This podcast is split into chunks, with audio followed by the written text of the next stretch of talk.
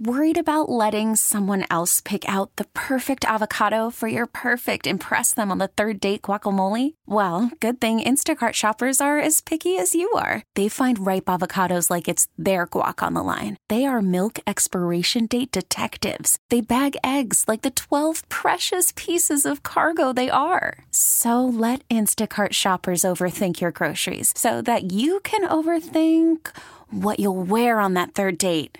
Download the Instacart app to get free delivery on your first three orders while supplies last. Minimum $10 per order, additional term supply. Now, with the MLB app, you can get baseball your way.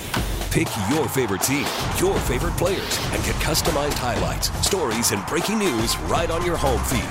Follow the action with Game Day, where 3D replays add another dimension. Plus, notifications can keep you connected to every pitch, every hit, every game. The MLB app. Baseball, your way. Download it now for free from the App Store or Google Play. Blackout and other restrictions apply. Major League Baseball trademarks used with permission. Evan and Tiki on the fan. A lot to get to. We'll mix in some baseball later on. Obviously, the Super Bowl coming up. What I can't get over about the Super Bowl, just think about this for a second. Just take a step back when you think about this weekend and this game. It is in Las Vegas, Nevada. For so many years, the NFL and this commissioner talked about sports gambling and this city of Las Vegas, Nevada as a non-starter, as a almost like the third rail. The third rail or the second rail or the fourth rail? One of those rail. I got it right. The third rail, right? third. Yeah, I got it right. The third rail. And the idea, Third. The third rail, that's where you, if you step on it, like Yeah. you, you're, You dead, get fried. basically. You get fried. You get fried. It's powering a train to move on the on the subway track, or Yeah. actually on, on land, but still, Right. there's a lot of volts going through there. the third rail. And it was always like evil to them to ever talk about, to ever refer to.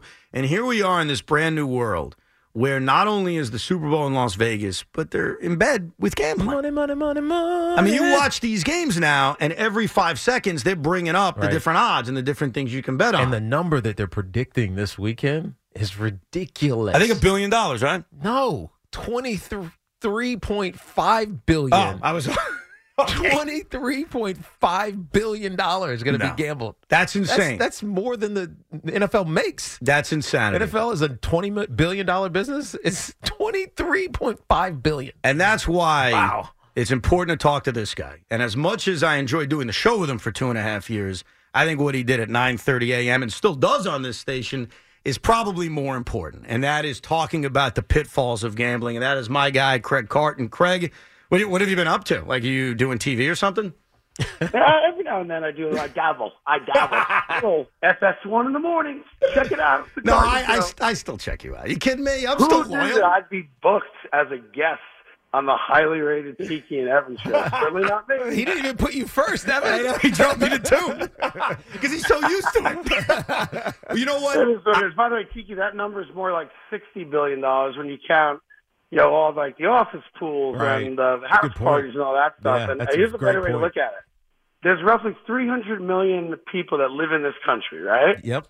And the thought is that nearly a half of those people will wager on this year's Super Bowl. Wow. That is crazy. Wow. Start what- thinking about that. Wow. and then E- even if about- even if it's a dollar, think how Yep. much money that is. And what was that number, Craig, before you know legalized sports gambling? Because people were always betting, but obviously it wasn't mainstream. It wasn't talked about. You know, my grandfather used to do it all the time. I certainly remember. But what was that number in comparison, like a decade ago? So they, so I'll give you better. The year before the widespread proliferation of legalized gambling, which obviously started in Jersey, and you'll be able to do it on your phone and all that, they thought the total handle would be in the neighborhood of 1.5 billion dollars. Mm. So you're talking in a five-year span, that number doing a times 30, 40. Wow. Because That's- there's a, remember when it came to gambling, now people like me gambled anyway. I Right. was legal, illegal, whatever. I I was a gambler, right? But there's a good portion of America that are only now gambling because it's legal. Yeah. Right? A lot of people said I might be interested in it, but I'm not going to do it because it's not legal. I can't do it. I don't want to book you. I don't want to deal with that nonsense. Yeah. So the fact that it's the mainstream accepted, you know, pastime now is why so many more people are doing it. Yeah. You know, Craig, what, what is the sign that people should be looking for? Not not the gamblers themselves, but say friends or family of of some of these guys that might have a problem, or gals, to be honest with you? Yep. Yeah, no, I, it's a great question because a lot of people don't have a problem. And to be fair, that's not to scare people. The far majority of people can gamble responsibly and do gamble responsibly.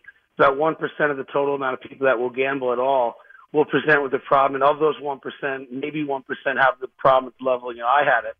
But the thing, you, the first thing you can look for in a friend or a loved one is how they change socially. Hmm. You know, gambling when done the way you know people would like to do it, it should be fun. It should be recreational. It should be very social. You do it with your friends. You're at a party. You're all watching the same game. You know that type of thing. And you know, problem gamblers become loners. So when you see the kid that's no longer interested in dating or going to the house party or hanging out with his buddies or going to play golf or whatever the case is, a drink after work, and they're spending a lot of time by themselves.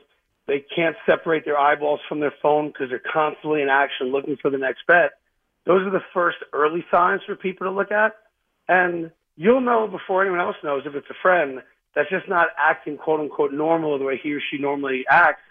And for people that have gambling problems, that's the first sign they become more reclusive socially and start shying away from the relationships that used to mean so much to them. How do you, if you're, you're by yourself, kind of realize I have a problem? Because hmm. that's a good way to know if it's your friend or it's a relative. But if it's yourself, what's a sign that all right, maybe I'm doing too much of this?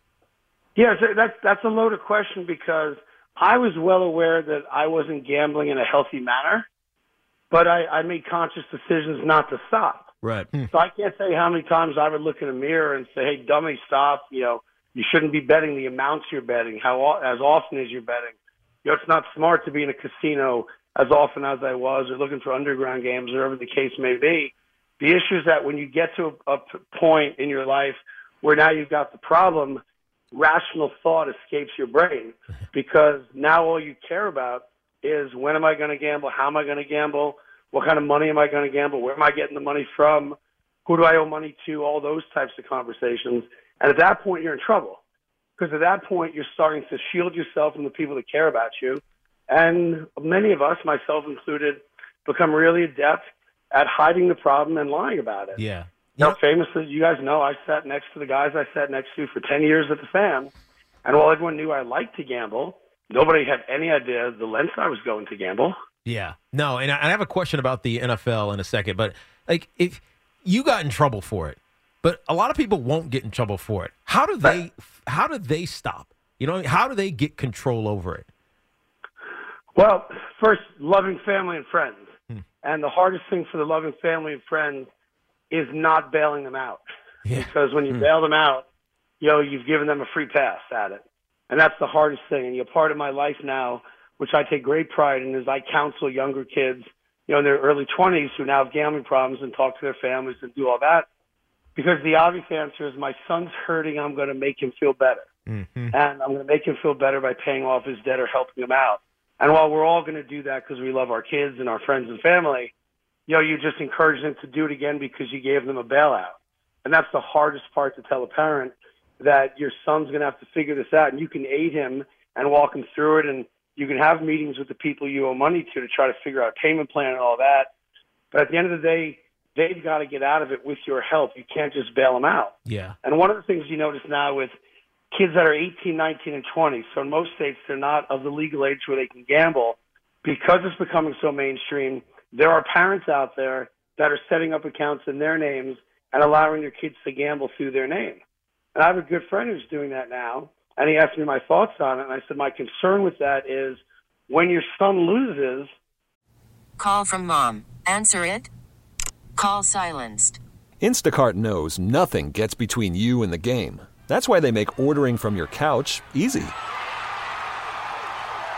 Stock up today and get all your groceries for the week delivered in as fast as 30 minutes without missing a minute of the game. You have 47 new voicemails. Download the app to get free delivery on your first three orders while supplies last. Minimum $10 per order. Additional terms apply.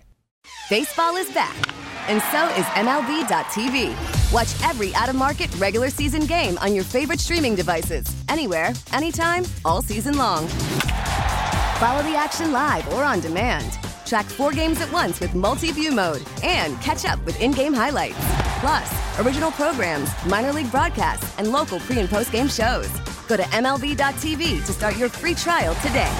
Blackout and other restrictions apply. Major League Baseball trademarks used with permission. He never has to pay the bill. Hmm. So Yeah. he has no idea what it's like to lose. Yeah, it's like playing a video lose, you game. know, sense of the value of a buck. Right. um, and then you're going down a bad road. So I don't encourage that at all. And that's why you know what FanDuel did a number of years ago, which I, I heartfully endorse. They've created these opportunities for you to protect you from you, whether that's time limits. So you know, if you are wagering on the FanDuel app, for example, you go and you make your wager and you turn it off. There's no reason to be on it for six hours a day, right? Mm-hmm. So you can protect yourself against that kind of behavior. Yeah. And a lot of, and then the, the other two are wager limits, self-explanatory. Right. You put a cap on how much you're allowed to wager on any particular game, and deposit limits. So you know you can only put a thousand bucks in a month, let's say, making up a number.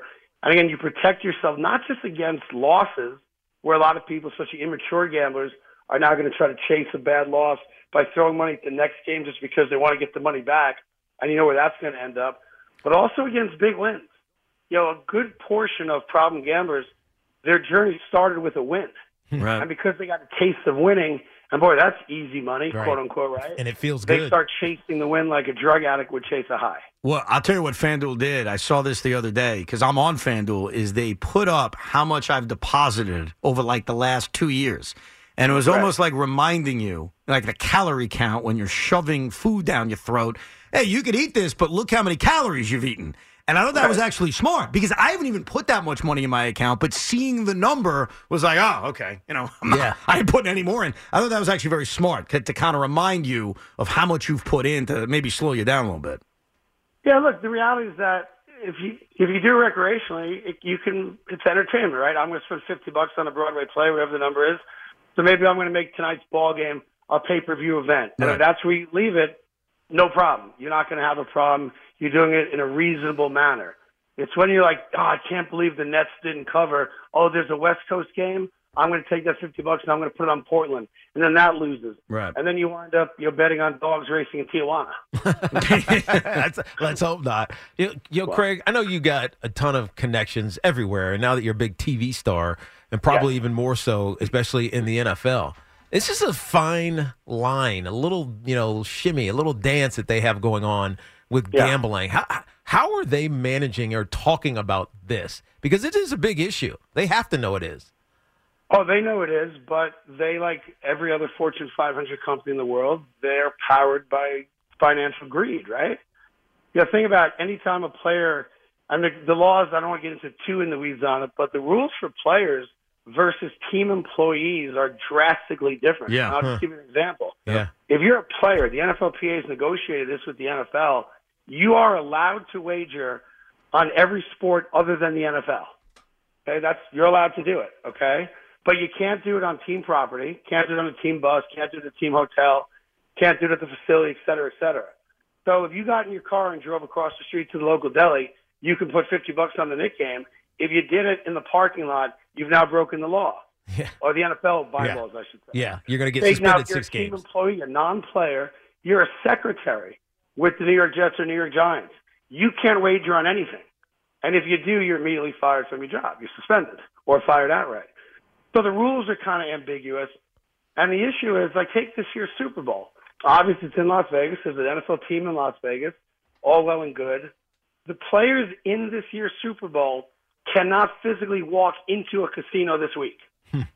if they do, they- they're not playing in the Super Bowl Wow. players that are not in the Super Bowl, but who are out in Vegas to celebrate, whether it's the Pro Bowl games or just been out there, you know, for appearances and making money, et cetera, they're allowed to walk into the casino, but if they step foot in the sports book, they're suspended from next year in the NFL. Cannot play football. Mm. Wow. So it's those types of things That's that get a dangerous, man. That's like that's murky, flirting with right. it's flirting with with fire. Oh, Right? yeah. Sure, even if you're not doing anything wrong. Like even if you, you You could put- you could you're unwill, you could unwittingly do it. Yeah. Right? Have a couple drinks, get lost a little bit. I mean, Yep. and I'm not I'm barely joking. Yeah, I remember. You remember years ago? Remember when Tony Romo, when he was an active player with the Cowboys, Right. was supposed to have an appearance for like a fantasy football thing in Vegas. I remember this. I absolutely remember, remember the NFL this. came in and said you cannot make that appearance. Yes.